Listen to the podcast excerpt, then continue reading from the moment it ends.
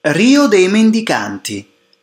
È di notevoli dimensioni pure campo di Santi Giovanni e Paolo, ubicato nel sestriere di Castello, che però dà l'impressione di avere misure contenute, chiuso com'è dalla magnifica chiesa gotica che al campo offre il nome, considerata il Pantheon di Venezia per i moltissimi dogi, funzionari e generali che vi sono sepolti e dal monumento a Bartolomeo Colleoni dei due artisti di fine 1400, il fiorentino Verrocchio e il veneziano Alessandro Leopardi.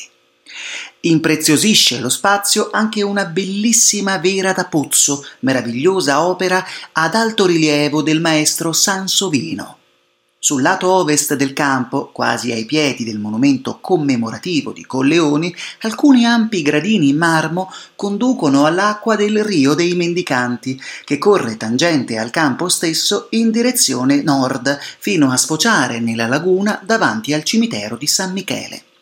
Pare fosse questo il luogo dove si davano appuntamento Giacomo Casanova e la monaca dalle iniziali MM forse una Maria Morosini, all'epoca del loro intensissimo e passionale rapporto d'amore tra il 1754 e il 1755.